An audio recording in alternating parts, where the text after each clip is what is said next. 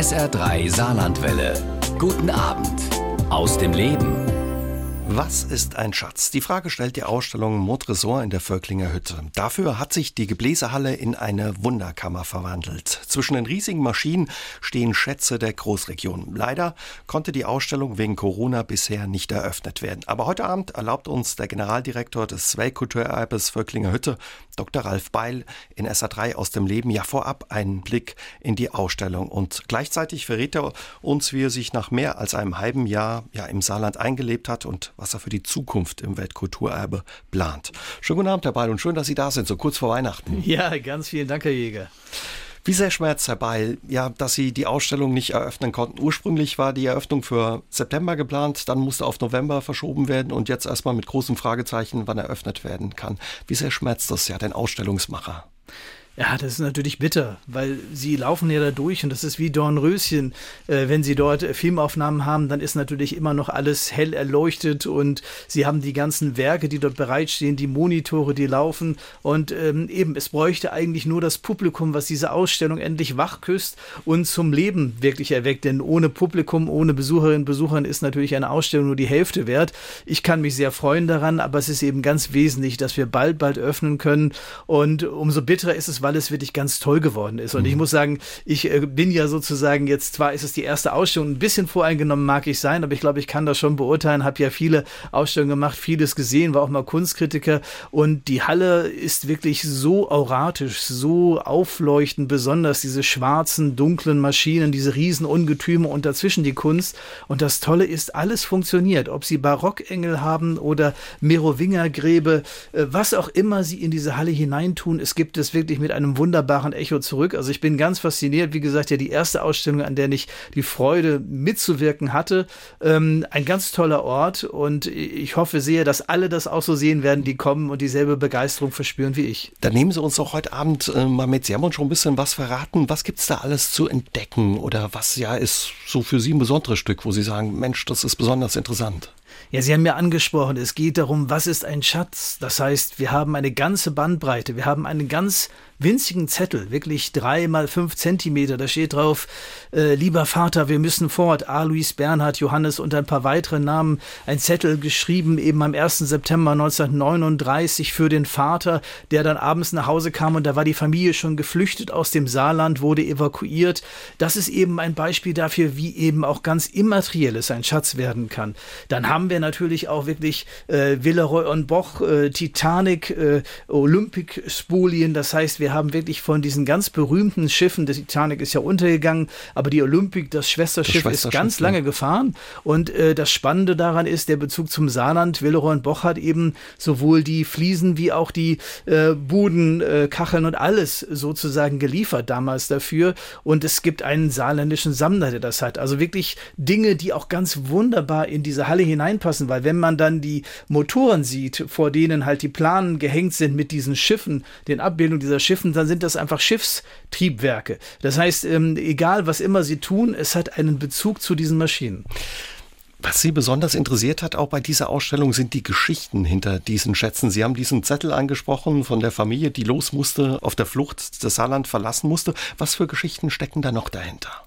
Ja, eine zum Beispiel ist wirklich durch einen Aufruf. Wir haben ja einen Aufruf gemacht und es ist ganz toll, bis hin Washington State, Amerika und so weiter kamen dann insbesondere auch durch die ZDF-Sendung, die wir ja hatten, das Heute-Journal, eben dann Rückmeldungen und wir haben eben eine Dame, da haben wir das Objekt gleich in die Ausstellung mit reingenommen, das waren Feldpostbriefe von ihrem Vater und sie kennt ihren Vater eben nur daher, weil sie hat natürlich ihren Vater als Kind verloren, sie war Baby, als der Vater gefallen ist und mit diesen Briefen hat sie ihn eben kennen und schätzen gelernt und das ist eben auch etwas sehr Privates und das ist auch das ganz Zentrale dieser Ausstellung, dass eigentlich immer alles erstmal bei einem Menschen beginnt.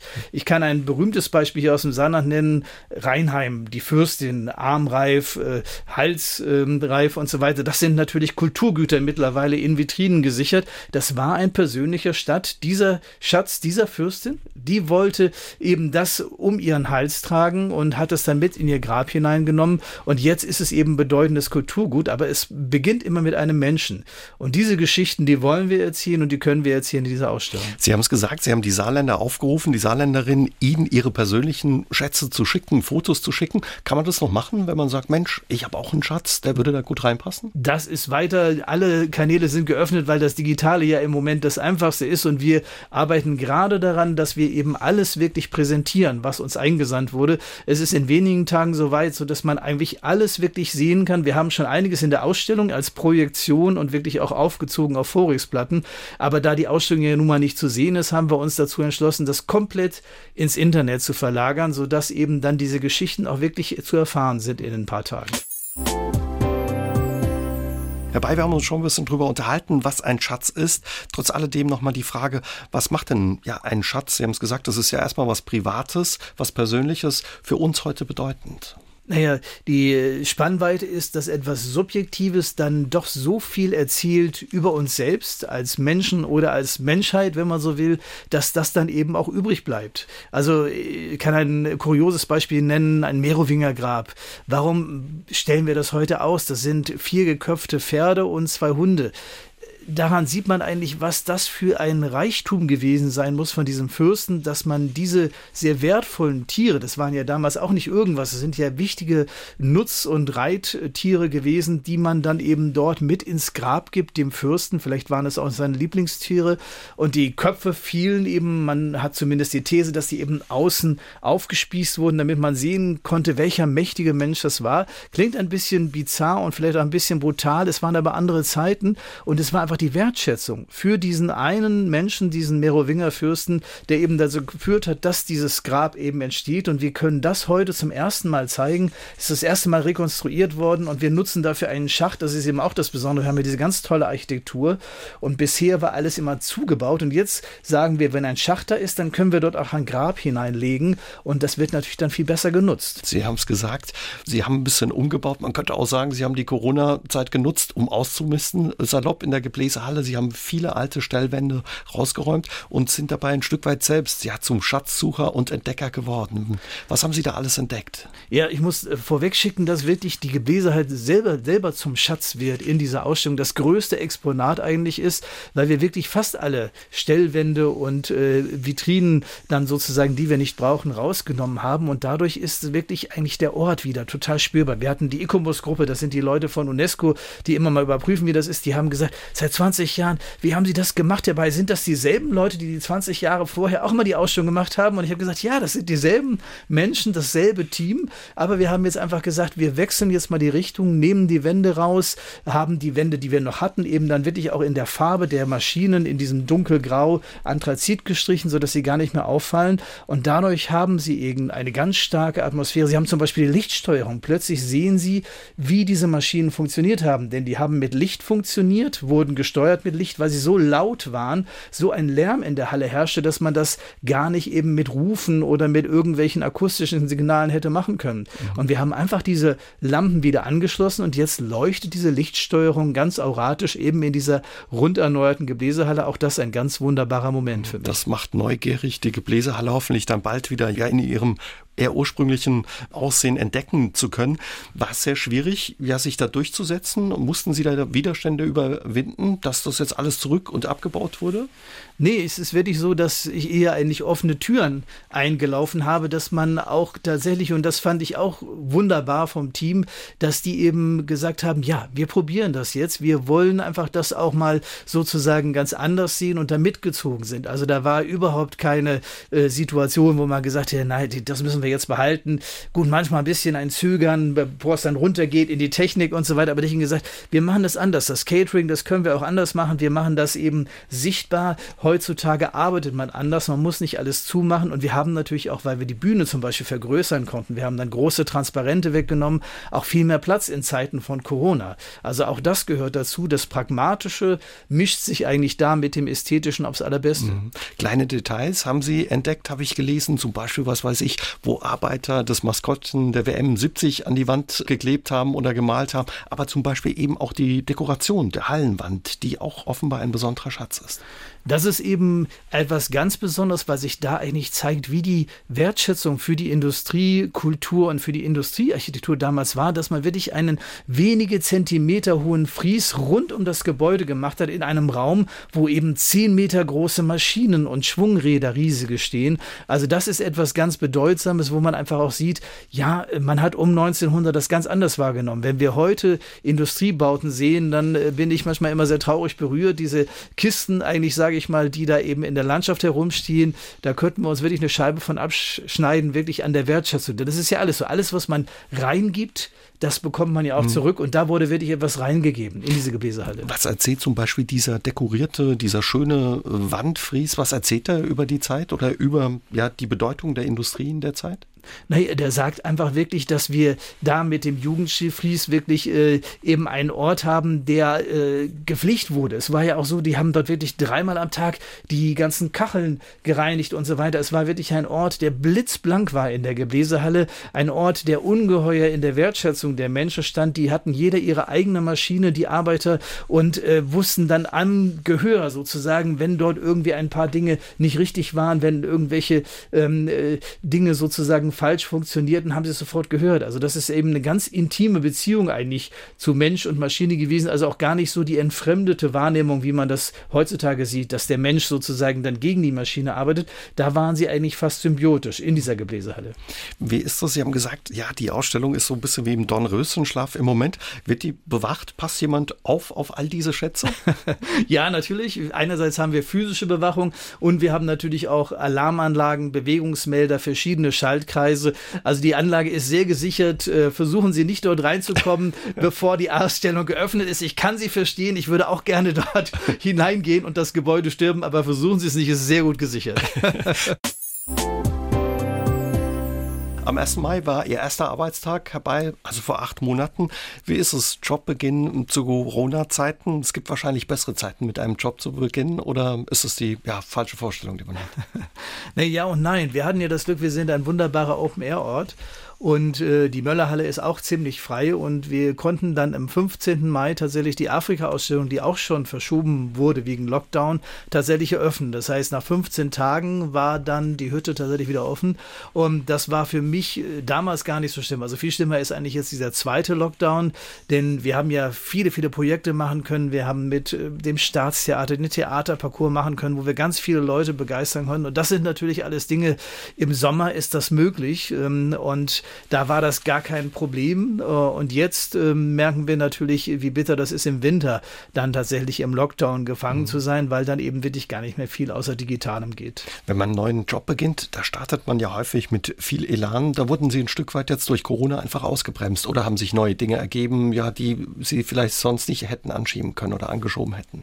Beides, so wie Sie sagen. Also ausgebremst in dem Sinne, dass ich eigentlich im nächsten Frühjahr wirklich mit Gegenwartskünstlerinnen von rund um der Welt, ich meine, wir sind hier ein Weltkulturerbe, also weltweit Künstler einladen, die in situ etwas für diese Hütte machen, also quasi sich mit den Themen auseinandersetzen und wirklich Werke schaffen. Das ist natürlich überhaupt nicht denkbar gewesen, dass man Leute überhaupt zum Reisen hätte bewegen können und dass sie dann Werke hätten erstellen können für uns, so dass das alles erstmal flach gefallen ist. Aber wir werden natürlich schon im nächsten Jahr jetzt schauen, dass wir insbesondere zum Beispiel nochmal etwas machen, was kurioserweise noch nie der Fall war in der Hütte, nämlich die Geschichte selber zum Thema machen.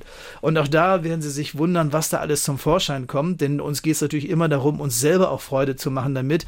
Also ich habe jetzt zum Beispiel Fotos aus den 60s gesehen, die sind einerseits auch, wenn Sie wollen, total sexistisch, aber gleichzeitig eben dann wirklich die Frauen im Minikleid mit Glitzerstrumpfhose, die auf den Hochöfen rumturnen und also genau Ausdruck der Zeit war. Also quasi Befreiung, sexuelle Befreiung, aber natürlich auch noch Einengung der Frau in die Rolle, die sie dann eben zu tun hatte am Hochofen. Und die haben dann extra zum Beispiel die Ballerina tanzen lassen und eine ganze Hochofenladung hinten dann versprühen lassen, damit das Bild eben gut war. Also das hat man damals gemacht. Es gab auch Peter Maffay in den 80ern. Also wir haben eigentlich durch die Zeiten hindurch wirklich alle möglichen Aktivitäten und Akteure. Und wir wollen natürlich auch ganz tief in die Geschichte eintauchen. Also das ist etwas, etwas, wo ich mir vorstellen kann, dass man auch ganz viele Menschen hier überraschen kann, wenn man die Geschichte erzählt. Und das muss ich noch sagen, das ist das Bedeutsame. Es ist eben die deutsche und es ist die weltweite Geschichte. Es ist eben nicht nur die Geschichte der Völklinger Hütte, sondern wir können daran exemplarisch eigentlich arbeiten und das aufzeigen und dann eben sehr kulinarisch damit umgehen. Also ich glaube sehr, dass da viel, viel drin ist. Also lassen Sie sich überraschen, was dort im nächsten Jahr kommt. Da setzen wir nochmal einen drauf. Das klingt schon mal gut. Aber wenn Sie gerade sagen, von diesen Fotos waren das Modeaufnahmen, weil häufig heißt ja, man durfte da nicht rein. Das war ein abgeschlossener Ort.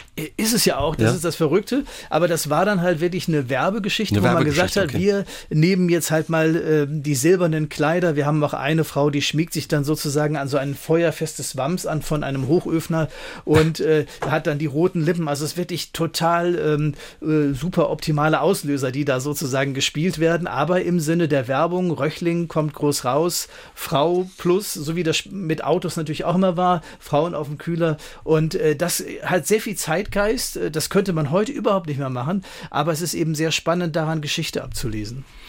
Was ich raushöre, Ihnen wird's, auch wenn keine Besucher kommen, nicht langweilig.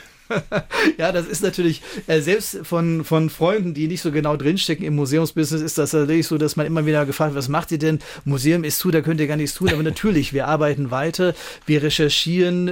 Wir machen natürlich Paradieswege, wir bauen den Wasserhochbehälter aus und um zu einem großen Eingangszentrum. Da gibt es ganz viele Entscheidungen zu treffen. Wo kommt das Café hin? Wo können wir die Aufzüge hinsetzen?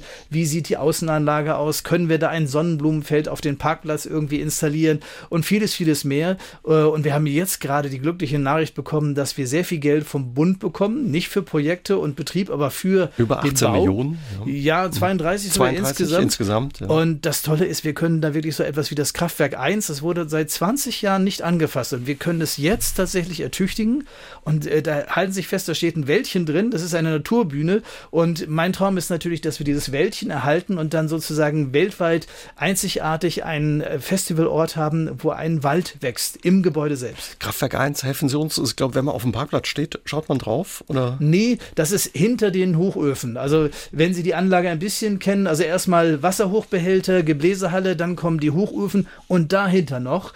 Aber es ist ein wirklich faszinierender Raum, riesig und eben wie gesagt mit einem Wald drin. Und dieses Gebäude können wir jetzt tatsächlich ertüchtigen. Dafür haben wir jetzt die Gelder in den nächsten 5 Jahren. Also wir können große Schritte vorantun, auch wirklich im Denkmal, also Dinge auch ertüchtigen, die man bisher gar nicht wahrgenommen hat.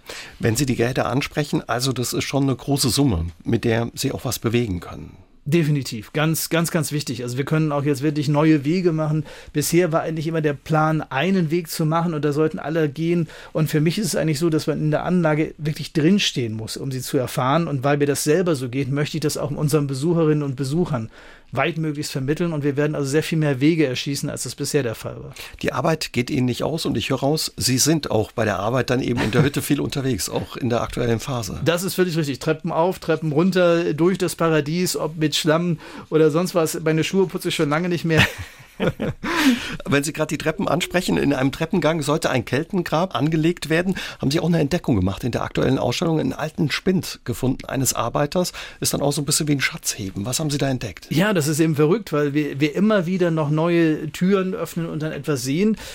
Einfach wirklich ein Abgang, wo wir wirklich Museumsstücke inszenieren wollten und dann machte Herr Kersten, unser Projektleiter, dann wirklich einfach da die Tür auf und den Spind und dann sahen wir plötzlich eine Handgranatenkiste. Da waren zum Glück nur Schraubenschlüssel drin und Schuh an der Tür stand dann, wenn ich dich erwische, du Schwein, etwas unleserlich. Das heißt, da war schon mal jemand im Zugriff gewesen und wollte die Schätze, das Ölkännchen oder die Schraubenschlüssel mal entwenden. Und es gab dann die Warnung, die dort eingeschrieben war. Man hat die Fingerabdrücke sozusagen wirklich noch an der Wand. Ich weiß nicht, von dem Täter oder von dem Opfer, also von dem Spindbesitzer oder jemand, der dort ran wollte.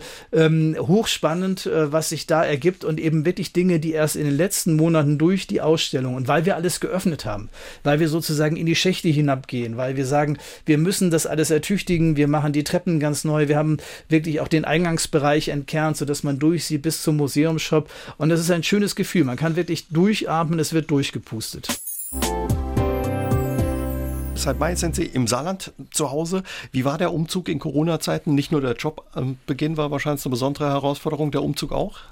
Total schräg, natürlich, weil ich bin hierher gekommen, wir haben, glaube ich, 3 Sachen uns angeschaut, meine Frau und ich, wir waren im Hotel, was eigentlich im Lockdown war, wir haben dann abends so ein Tablett gekriegt, dann konnten wir uns in so eine leere Bar setzen und da sozusagen das Abendessen und auch das Frühstück zu uns nehmen und wir mussten einfach dann schnell zuschlagen, wir konnten auch nicht nach Frankreich gucken oder irgendwo hin und sagen, wir suchen mal lange aus, sondern wir haben einfach dann wirklich gesagt, okay, das passt und waren dann diesmal schnell entschlossen. Meistens haben wir immer Monate gebraucht zum Umziehen, aber diesmal waren wir sogar nach 2,5 Monaten schon hier vor Ort. Also vielleicht da ein Vorteil. Dann, Corona oder? Als Beschleuniger in dem Fall, definitiv. Hatten Sie trotz alledem die Chance, ja, sich ein bisschen einzuleben, das Land und die Menschen kennenzulernen? Also das ist tatsächlich sehr schwierig. Ich hatte zwischen den beiden Lockdowns, auch als ich noch alleine hier war, da hatte ich noch die Chance, so ein bisschen rumzukommen, alle möglichen Leute zu treffen, die anderen Kollegen, den Bodo Busse, die Andrea Jahn und alle möglichen Leute, kreuz und quer. Aber das ist dann relativ schnell natürlich wieder in sich zusammengefallen, weil wir dann immer mehr die steigenden Zahlen hatten.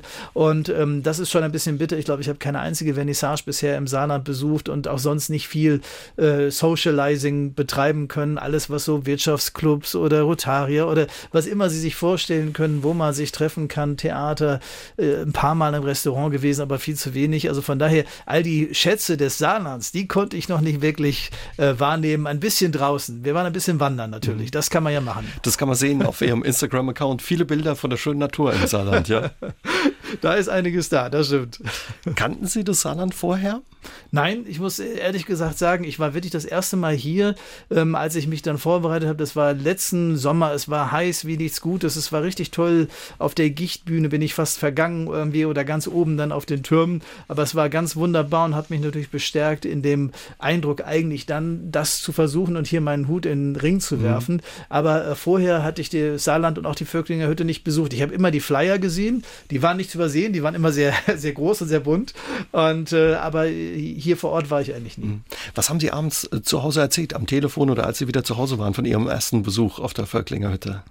Ich glaube, ich konnte durchaus meine Begeisterung rüberbringen. Ich meine, meine Frau war dann auch ein bisschen skeptisch, so eine alte Industrieanlage, da muss man erstmal mit warm werden oder so, ne? Aber es ist ja tatsächlich so, als meine Kinder das erste Mal da waren, 2 Mädchen, 16, 18, die waren wirklich 9 Stunden, sage und schreibe 9 Stunden in der Anlage und das will was heißen, denn die sind wirklich keine Museumsgängerinnen in dem Sinne, also das heißt nicht, weil ich Museumsdirektor bin, rennen die überall dorthin, aber denen hat das wirklich sehr, sehr gut gefallen. Die haben sich alles angeguckt, von oben nach unten Fotos gemacht und so weiter, denn wir sind ja auch ein Fotoort, also von daher Instagrammability ist in der Völklinger Hütte ganz gut. Also bei Ihren Töchtern hat das schon mal funktioniert, also dann auch attraktiv für Jüngere, ja?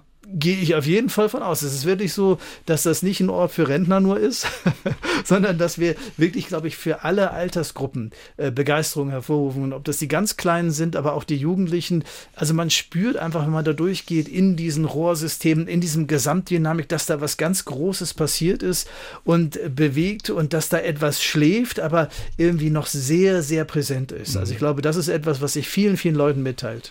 Sie haben vorher in Braunschweig gelebt, an ganz unterschiedlichen Orten gearbeitet. Da werden wir später noch ein bisschen ausführlicher drüber reden. Trotz alledem, als jemand, der von außen kommt, wie blicken Sie auf das Saarland, Herr Beil?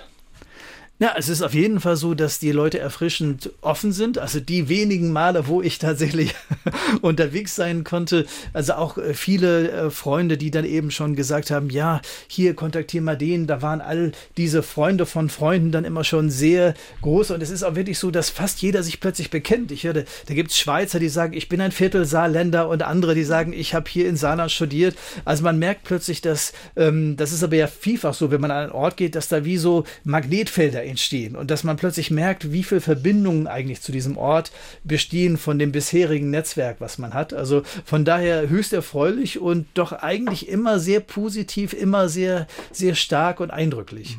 Weil das Saarland ja manchmal auch so mit dem Vorurteil zu kämpfen hat, Provinz zu sein, ein bisschen weg vom Schuss.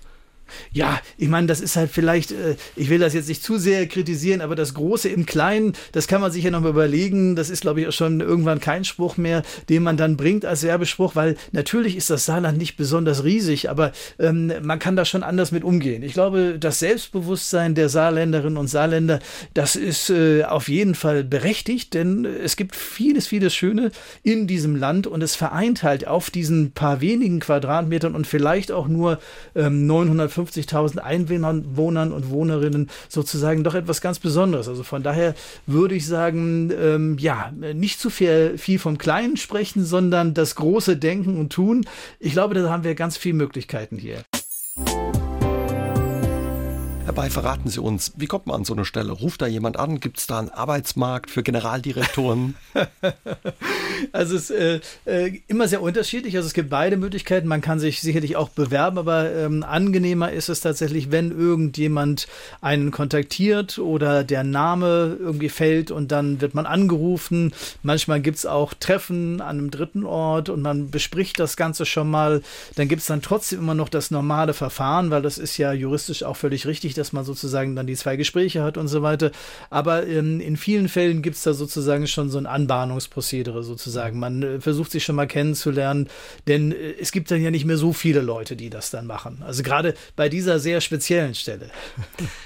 Sie haben es gesagt, eine sehr spezielle Stelle. Über Sie sagt man, dass Sie ein erfahrener und auch sehr erfolgreicher Ausstellungsmacher und Museumsleiter sind. Sie haben Museen in der Schweiz, in Bern, Lausanne geleitet. Vorher waren Sie auch viele Jahre auf der Mathildenhöhe in Darmstadt und dann im Kunstmuseum in Wolfsburg. Was hat Sie gerade hier an dieser besonderen Stelle in Völklingen gereizt, am Weltkulturerbe? Eigentlich diese riesen Bandbreite. Wir sind ja eigentlich all das, was das Saarland ausmacht, bei uns in Nutsche. Das heißt, wir haben eben Natur mit dem Paradies und den ganzen Umschwüngen. Wir haben eben die Industriekultur, die ja ganz wichtig ist für die Montanregion und die Europaregion Saar-Lor-Lux, und gleichzeitig haben wir natürlich Kunst und Festivals und Musik, all das, was wir eben aufbieten können in unseren Hallen und Open Air, und das ist etwas ganz Faszinierendes. Wir hatten ja gerade quasi live dort, die konnten ja wegen Corona auch eben nicht viel machen, und dann hatte die Gebläsehalle eben ein Konzert dort jetzt am Sonntag, wo eben gespielt wurde. Das sind eben Dinge, die ganz wichtig sind, und das wollen wir natürlich auch viel, viel mehr betreiben, und das hat mich tatsächlich gereizt, diese ganze Bandbreite, Festivals machen zu können,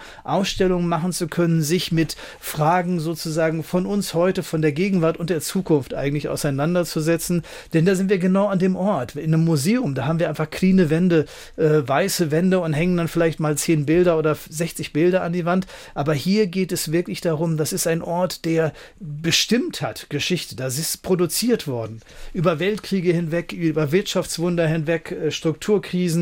Also wirklich Geschichte live, und das ist natürlich ein besonderer Grund, um dann dort einfach Ausstellungen, was auch immer zu machen. Also entsprechend groß, höre ich raus, war die Freude, als die Zusage für den Job kam? Definitiv. Wie haben Sie sich ja dem neuen Arbeitsplatz genähert? Liest man da viel? Sind Sie jetzt die letzten Wochen, Monate viel über das Gelände gelaufen? Spricht man mit Mitarbeitern, ehemaligen Mitarbeitern, die vielleicht noch auf der Hütte gearbeitet haben, als es noch ein Eisenwerk war?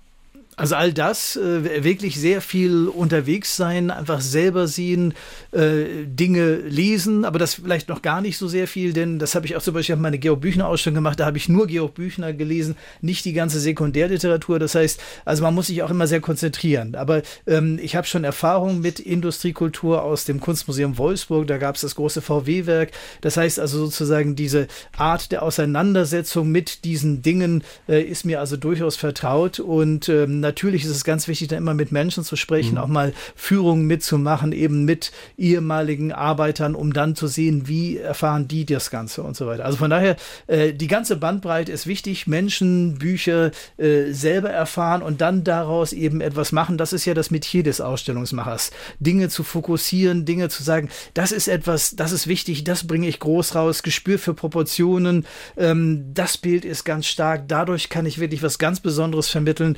Das sind einfach so die Dinge, die es auch reizvoll machen. Ruft man auch den Vorgänger mal an und fragt, Mensch, wo sollte ich besser aufpassen, in welchen Fettnapf nicht tappen, oder gibt's einen Tipp? Das ist normalerweise nicht so üblich, weil da gibt es einfach eine freundliche Distanz, wenn man so will, aber was nicht heißt, dass ich Herrn Grevenich nicht gut kenne mittlerweile, wir haben uns ein paar Mal getroffen und so weiter, wir sind uns eigentlich auch, denke ich, freundschaftlich verbunden, also ich glaube, er hat keine negativen Gefühle mir gegenüber, ganz im Gegenteil, das ist einfach nach so vielen Jahren, er hat das 20 Jahre gemacht, und ich glaube, er ist froh, wenn jemand sich mit Begeisterung um seinen Ort kümmert, und das tue ich. wenn man ja mal guckt, wo sie vorher gearbeitet haben und liest über ihre vorherigen Stationen, zum Beispiel dem Institut Mathildenhöhe in Darmstadt oder auch dem Kunstmuseum Wolfsburg, da liest man viel Gutes über sie. Sie haben sich in den letzten 20, 25 Jahren einen tollen, hervorragenden Ruf als Ausstellungsmacher erworben. Da liest man, dass sie international gut vernetzt sind, ein erfahrener Ausstellungsmacher mit Mut und viel künstlerischer Fantasie sind, dass sie große Ausstellungen auf die Beine gestellt haben und ja, damit die Menschen begeistert haben. Was hat sie beeinflusst? Welche Schritte und Einflüsse haben Sie zu so einem begehrten und guten Ausstellungsmacher gemacht? Ich glaube, das Wichtigste ist natürlich einfach neugierig zu sein. Ich interessiere mich eigentlich für alle Sparten. Ich habe Ausstellungen über Literatur, Musik, Film, eine ganze Stadt in Wolfsburg gemacht. Das heißt, mich interessiert einfach sehr, sehr viel von frühen Zeiten. Jetzt bei uns in der Ausstellung beginnt es bei 300 Millionen Jahren im Saarkarbon bis heute. Kann mich eigentlich ganz vieles faszinieren. Und dann geht es natürlich darum, das auf den Punkt zu bringen. Also das nicht sozusagen verwabern zu lassen in irgendwie etwas, sondern damit dann auch Dinge zu tun. Und für mich war es natürlich immer wichtig, so an so Orten wie dann in Paris zu studieren und dort dann einfach sehr viel aufnehmen zu können an verschiedenste Dinge. Ich war ja eigentlich erst Germanist und dann habe ich dort eigentlich wirklich gesagt, weil Deutsch studieren in Frankreich ist natürlich auch ein bisschen absurd. Ich wechsle über, weil im Kunstbereich kann man eben Bücher machen. Man kann die Philosophie einsetzen, die ich auch studiert habe. Man kann wirklich gestalten, kreativ sein und ich komme eben vom Wort. Ich komme nicht von der Kunst, bin also kein verhinderter Künstler. Aber man kann doch sehr, sehr viel von seiner eigenen Kreativität dort reingeben, wenn man Ausstellungen macht. Das ist ein wunderbarer Beruf. Haben Sie Kunst und Museen schon immer interessiert? Nein, eigentlich gar nicht. Ich habe irgendwie in der Nähe von Hamburg gewohnt dann, als wir waren dann in Schleswig-Holstein und da war ich vielleicht einmal oder so in der Hamburger Kunsthalle, aber es war nicht so, dass wir permanent auch in meiner Familie Museumsgänger gewesen wären. Das hat sich wirklich erst nach und nach ergeben und ich bin auch so, wenn ich sozusagen in diese Museen reingehe, wo es eben wirklich nur diese weißen Wände gibt oder dann irgendwie so ein Gefühl da ist, dass ich nach einer halben Stunde fast wieder raus müsste, weil irgendwas in mir abstirbt, weil dort sozusagen nur so ein paar Dinge etwas leblos organisiert sind. Also ich reagiere sehr stark auf Architektur und es muss eben schon auch speziell gemacht sein. Also ich bin jetzt auch nicht jemand, der in jedem Museum glücklich ist, sondern ich brauche diese Verbindung Kunst und Leben. Das ist für mich das ganz Wesentliche, dass Kunst und Leben immer zusammenhängen. Deswegen passt so etwas wie Montresor natürlich auch, weil Geschichte eben sich in Geschichten zeigt. Das ist etwas ganz Besonderes und das ist eben etwas, was mich immer fasziniert und was ich glaube auch dann gut transportieren kann und was für andere Menschen auch wichtig ist, weil leben tun wir alle. Was für ein Museum hat Sie so gefesselt, dass Sie länger drin waren, nicht gleich wieder rausgegangen sind die letzte Zeit oder vor Corona? Ach, in Paris bin ich auch zum Beispiel natürlich gerne auch im Louvre, da gibt es ganz hinreißende Bilder von Rembrandt, Bezeber und so weiter, aber im Musée du Quai Branly war ich natürlich genauso gerne, wo man eben die außereuropäischen Kulturen gezeigt hat und sehr spannende Ausstellungskonzepte hatte, wo man vieles verbunden hat. Orte, die jetzt eben dann auch mit Musik arbeiten und so weiter. Also das sind auch gerade Festivals, wenn Sie so wollen, ne? Also Dinge, die eigentlich gar nicht so sehr mit Museen zu tun haben. Das ist ja eben das Spannende, wenn man interdisziplinär arbeitet, dass man seine Inspirationen von überall her nehmen kann. Sie sind in Japan geboren. Wie kommt's? Das liegt nun wirklich nicht an mir. Da habe ich kein Verschulden dran. Das waren meine Eltern. Die waren beide Bekleidungstechniker und in der Textilbranche unterwegs und haben damals eben, das war ja die Adenauer Zeit noch vor 68, sind sie dort rübergegangen nach Japan, um dort einfach was ganz anderes zu erleben. Und ja, das hat ihnen, glaube ich, sehr gut gefallen. Und bei mir waren es die Jahre von 0 bis 4, als ich in Japan war. Also keine wirklichen Erinnerungen mehr, oder? Nein, ich habe nur so Bilder, das sozusagen wie so ein unser gelber Nissan in einem grünen Reisfeld, weil es einen Unfall gab und es waren 2 Mütter unterwegs mit 3 Kindern. Ich war eines von diesen 3 Kindern und eben solche Bilder haben sich mir eingeprägt irgendwie dann halt, ne? Wie unser gelber Nissan, wie gesagt, dann einfach im grünen Reisfeld steht und nicht mehr vorankommt oder die Kälte am Fujiyama, wo meine Eltern sozusagen uns das Papier in die Handschuhe, so war das damals in den 60er Jahren gesteckt haben. Da gab es noch nicht nicht Gore-Tex, was wir heute haben zum Skifahren. Und das sind so Dinge, die natürlich aber auch eine Mischung sind. Das ist dann immer so eine Mischung zwischen Erzählungen, Fotos und Erinnertem. Und das kann man dann gar nicht mehr so sehr trennen. Sie waren danach auch viel international unterwegs. Sie haben es gesagt, Freiburger erst studiert, dann nach Paris gegangen, da die Kunstgeschichte für sich entdeckt, aber auch in Belgien, in der Schweiz gearbeitet. Was würden Sie sagen? Wo sind Sie zu Hause? Wo ist Ihre Heimat derweil? Also ich habe nicht so einen klaren Heimatort, wie die Schweizer das immer sagen. Die wissen dann ganz genau, da in dem Kanton bin ich dann, sondern ich würde mich einfach wirklich als Europäer begreifen. Deswegen bin ich ja hier, glaube ich, im Saarland auch wirklich am richtigen Ort, weil diese Saar-Lor-Lux-Region, also diese Europa-Gegend, Weltgegend, die wir hier haben, wirklich mir sehr entgegenkommt. Und ich mich sehr freue, wenn der Lockdown und die Corona-Zeiten mal irgendwo vorbei sind, dass wir das viel, viel mehr wahrnehmen können, dass wir rüber zu den Kollegen nach Metz oder nach Luxemburg fahren können, einfach dort Dinge tun. Das ist etwas ganz Schönes und ist auch einer der Gründe, weshalb ich hierher gekommen bin. Also Europa nicht nur als Vision, sondern als Realität, das ist etwas ganz Tolles. Im Alltag eben auch einfach erleben können und das kann man hier. Lasst Sie uns mal in die Zukunft gucken, Herr Beil, ins Jahr 2025, ans Ende Ihrer ersten Amtszeit als Generaldirektor der Völklinger Hütte. Was für Ausstellungen haben wir dann von Ihnen im Saarland gesehen, wir als Saarländerinnen und Saarländer? Ist schön, dass Sie das Spiel auch machen, weil genau das war nämlich bei der Berufung auch schon der Fall. Da musste ich das sozusagen dem Aufsichtsrat oder der Aufsichtsrätin auch mal vorstellen, wie das von da aus aussieht. Es könnten Ausstellungen gewesen sein wie Geschichte des Musikvideos, tatsächlich einfach diese Musikvideos mal zu reflektieren, sie gleichzeitig groß zu bringen in der Gebläsehalle. Wir haben Kopfhörer auf, Systeme, sodass wir uns natürlich nicht stören gegenseitig, aber die Menschen tanzen in der Halle und gleichzeitig denken sie plötzlich darüber nach, was ist denn das in dem Video von Lady Gaga oder von Queen, was auch immer, was dann tatsächlich eben die so faszinierend ist. Wie sind die gemacht? Gibt es da vielleicht auch eine Ideologie dahinter und so weiter? Das wäre so ein Beispiel. Vielleicht aber auch Medizingeschichte, X-Ray, eine Geschichte vom Röntgenbild von damals bis heute, denn heute nutzt man auch noch die Röntgenstrahlen, um das schwarze Loch, wissen die wenigsten sozusagen, zu entdecken. Also viele, viele Geschichten, die dort verborgen sind, Künstler, die sich damit auseinandergesetzt haben und eigentlich auch der Schein, wir durchleuchten unseren Körper, haben das Gefühl, wir sehen etwas, aber wir sehen nur die Knochen. Mhm. Wir sehen nicht die Seele, wir sehen nicht das, was wirklich ist, wir haben nur ein begrenztes Wahrnehmungsfeld. Das sind alles so Themen, die mich interessieren, wenn es darum geht, Weltwahrnehmung irgendwie wirklich aktiv zu erleben, aber wirklich auch in der großen Bandbreite zu bringen. Was hat das Musikvideo oder auch ja die Röntgenstrahlung mit der Hütte zu tun, der Industriekultur oder? Also Musikindustrie ist natürlich auch eine Industrie und wir sind ja ein Ort par excellence, der sich eben gewandelt hat von der Industriegesellschaft zur Dienstleistungs- und Freizeitgesellschaft, und wenn wir sozusagen Festivals machen, dann können wir natürlich auch mal drüber nachdenken und das erleben, sagen wir mal, die 50 besten Musikvideos, und für mich war einfach auch so ein Wirkungserlebnis, dass meine Kinder immer noch bei Bohemian Rhapsody sich die Zähne geputzt haben und das irgendwie toll fanden, und das war ja der erste Musikvideo in der Geschichte, und so geben sich die Dinge eigentlich etwas, dass man gibt Impulse, aber es ist eben ein wichtiges Thema, weil viele das auch unterschätzen. Es ist ein Thema, was noch nicht gespielt wurde, wo man noch nicht sich viel Gedanken drüber gemacht hat, und das sind so Dinge, die mich interessieren, nicht Sachen, sagen wir mal, die 3000. Picasso-Ausstellung sozusagen, das können wir, ich liebe Picasso, aber ich muss es nicht selbst machen, das kann andere Leute machen. Ich möchte lieber Themen machen, die mich selber faszinieren, wo ich immer selber auch was davon lerne. Also da sind wir wieder bei der Neugier. Ja, genau, richtig.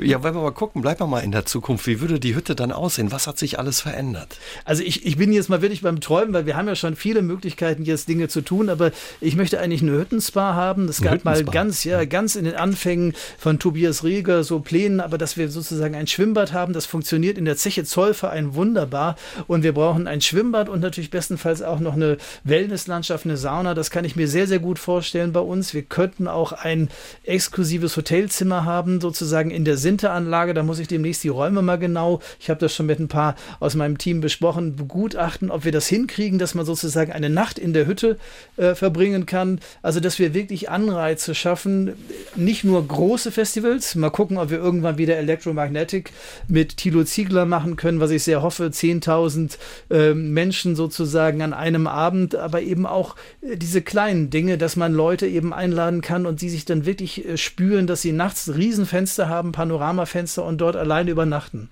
die Hütte ein Stück weit für sich. Wenn wir jetzt mal bei dem Spa bleiben, hören Sie da nicht schon die Kritiker, die sagen, oh, jetzt wird es ein Erlebnispark, ein Freizeitpark? Nein, ich würde nie zum Beispiel die Lohren jetzt sozusagen zu einer Achterbahn ausbauen oder sowas. Also es gibt bei mir ganz klare Grenzen, aber wir sind ein Ort, der eben Natur hat und wir haben die Saarnähe. Wir möchten sowieso viel mehr Schiffsbeziehungen haben, also dass die Leute in Saarbrücken ins Hotel gehen. Wir haben ja hier auch eine touristische Vision, gemeinsam mit Frau Grauvogel und all den anderen Akteurinnen und Akteuren, die hier im Saarland sind, dass wir sagen, wir wollen das Saarland beleben. Also quasi in Saarbrücken kann man am St. Johanna-Markt und so weiter Abendessen gehen, übernachten, wie auch immer, und dann fährt man mit dem Schiff zu uns und erlebt dort etwas und kommt dann eben wieder zurück in die Hauptstadt. Also da sind viele, viele Dinge möglich und deswegen Saarnähe, da gibt es Grundstücke, da könnten wir das, glaube ich, sehr schön erledigen. Sie haben immer wieder das Thema Festivals angesprochen. Man hört von Ihnen auch die Idee eines Herbst- und Winterfestivals. Wie müssen wir uns das vorstellen? Um was könnte es da gehen oder wie könnte das aussehen? Ja, stellen Sie sich vor, wenn wir in 1-2 Jahren das Kraftwerk 1 sozusagen noch ertüchtigt haben, dann haben wir 4, 5, 6 Hallen, in denen verschiedene Dinge passieren können und dann können wir tatsächlich eben wirklich in mittleren und großen Räumen einfach wirklich tolle Stücke bringen und das ist etwas, was ich mir habe sagen lassen, es gibt viele Sommerfestivals und es gibt natürlich Orte wie die Ruhr-Triennale, wo Dinge gehen, aber im Winter sozusagen im November, Dezember Dinge zu tun, das wäre eben wirklich eine Lücke, nicht nur im saarländischen Festivalkalender, sondern auch insgesamt. Und dadurch, dass wir eben nicht nur ein Open-Air-Ort sind, sondern auch tatsächlich die Möllerhalle haben oder die Erzhalle und die Gebläsehalle, Verdichterhalle und vieles, vieles mehr, ist da viel Potenzial. Und jetzt im Moment drossle ich mich natürlich ungeheuer, weil wer kann von Festivals reden, wenn wir Corona haben, aber sobald das vorbei ist, hoffe ich sehr, dass wir da das Schwungrad auch in dieser Hinsicht anwerfen können. Und das bedeutet dann, das wären Konzerte, das wären Ausstellungen, was auch immer. Genau, das können auch kulinarische Events sein, also auch da würde ich das sehr breit aufstellen, aber das Wichtige ist natürlich, es muss die Qualität stimmen. Es muss einen selber durchfahren, es braucht sozusagen die Intensität, die Energie. Das ist etwas, wovon wir ja alle leben, dass wir Dinge erleben, die wir eben nicht jeden Tag erfahren können. Und da kommt es eben auf eine strenge Auswahl an und dieses Kuratieren, wenn Sie so wollen, also wirklich zu sagen, das ist etwas, das habe ich dort gesehen, in den Niederlanden oder im Kongo oder wo auch immer Sie das will ich hier bei uns haben. Das möchte ich hier den Menschen zeigen und damit will ich sie sozusagen faszinieren. Und das ist einfach ein großes Ziel und das ist aber etwas, wo man sozusagen unbedingt dran arbeiten muss bei uns. Herr Beil, in der vergangenen Stunde haben wir darüber gesprochen, ja, über das Geld, das Sie in Zukunft zur Verfügung haben werden. Über 30 Millionen klingt erstmal nach viel Geld. Wenn wir das einordnen, was ist damit möglich oder wie viel ist es wirklich? Wie viel können Sie da bewegen für die Völklinger Hütte? Nee, wir haben insgesamt jetzt damit gerechnet, dass wir mindestens für die nächsten 10 Jahre, wenn wir so ein Weltkulturerbe Völklinger Hütte 2030 machen, dass wir dann 80 Millionen brauchen, um eben die Dinge zu tun, zu erhalten und zu ertüchtigen, die wir brauchen. Und ich gebe einfach nur ein Beispiel, wenn man sich einfach vor Augen führt, dass 5 Millionen allein schon draufgehen, wenn in Leipzig eine Demo stattfindet, Querdenken und dann der Polizeieinsatz und die Aufräumarbeiten quasi bezahlt werden. 5 Millionen für einen Nachmittag und Abend, dann sind diese 32 Millionen, die wir jetzt vom Bund für die 5 Jahre bekommen, eigentlich gar nicht so viel Geld und vor allem gut angelegtes Geld. Denn das ist unsere Geschichte, das ist die Geschichte des Saarlandes, das ist die Geschichte sozusagen der Welt, wie wir sie kennen, nämlich industrialisiert, Aufbau, Produktion und so weiter, die wir wachhalten wollen. Also von daher denke ich, lohnt sich das ungeheuer und jeder, der schon mal da war, weiß, wie faszinierend der Ort ist und dass es schade wäre, dass eben wirklich, wie es ursprünglich gedacht wurde, einfach dem Verfall anheimzugeben oder sozusagen dem Altmetallhändler zu übereignen. Das hatte man ja ursprünglich geplant. Dann waren die Preise einfach nur zu niedrig. Das ist natürlich bedauerlich für damals gewesen, aber natürlich sehr erfreulich für uns Nachgeborene.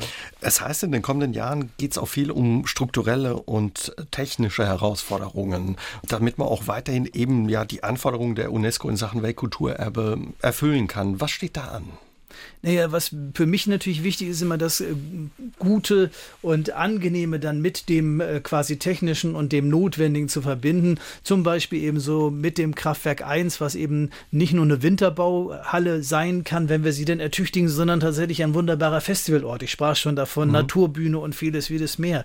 Und es ist eben wirklich ein Ort, an dem wir einfach viel mehr noch auch die Geschichte präsent machen können. Das können wir digital machen, aber wir werden es auch in der großen Ausstellung im nächsten Jahr jetzt machen. Jahren eben Geschichte von unten zeigen. Wir haben ja eine große Ausstellung über die Röchlings, aber mir fehlt eigentlich so ein bisschen der Blick über diese ganzen Generationen der Arbeiterfamilien, die eben dort auch wirklich geschuftet haben, gelebt haben und eigentlich die Hütte mindestens so viel geprägt haben, zumindest wenn man an Brecht denkt, an die Fragen eines lesenden Arbeiters, eben wer hat eigentlich Theben und die Pyramiden aufgebaut, dann sind es eben doch nicht nur der eine Kopf ganz oben, sondern die vielen, vielen tausend Hände, die da mitgetan haben. Und das ist etwas ganz, ganz Wesentliches und das möchten wir und möchte ich viel, viel präsenter machen. Und wir haben zum Beispiel einen Mitarbeiter bei den Führungen, der früher an der Hütte war und dessen Vater war noch im Notdienst, quasi im Zweiten Weltkrieg. Und wenn da noch ein paar Generationen davor da wären, die auch schon in der Hütte gearbeitet hätten, dann hätte man diese Kontinuität und könnte eigentlich Parallelgeschichten fahren.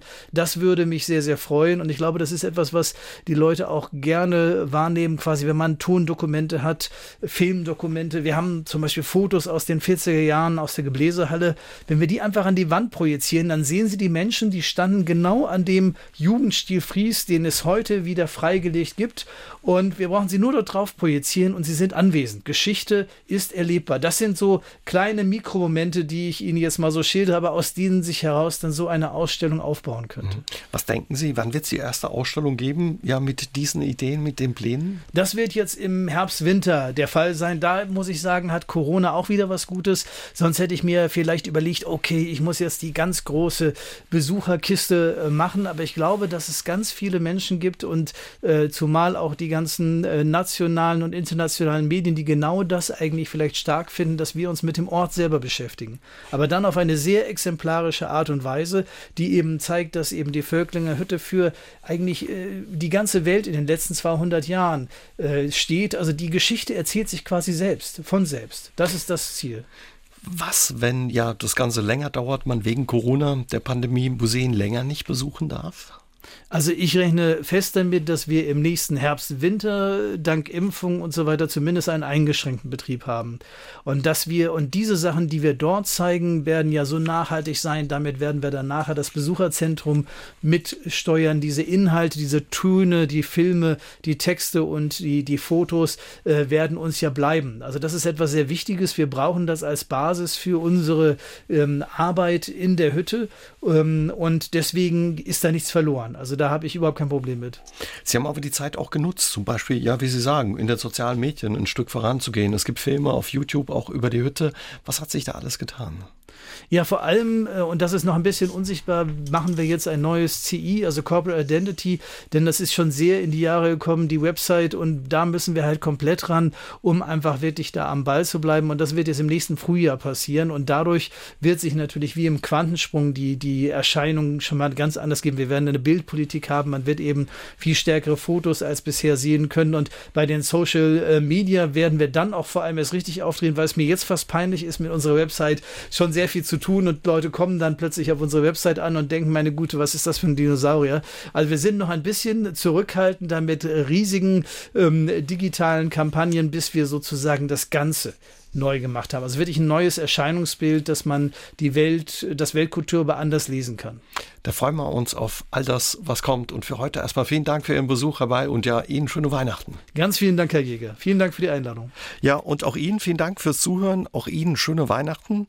Wir können uns zwischen den Jahren wiederhören. Bis dahin, passt Sie gut auf sich auf. Tschüss und gute Nacht, sagt der Uwe Jäger. SR3 aus dem Leben. Immer als Podcast auf sr3.de. Ansonsten dienstags von 20 bis 22 Uhr im Radio.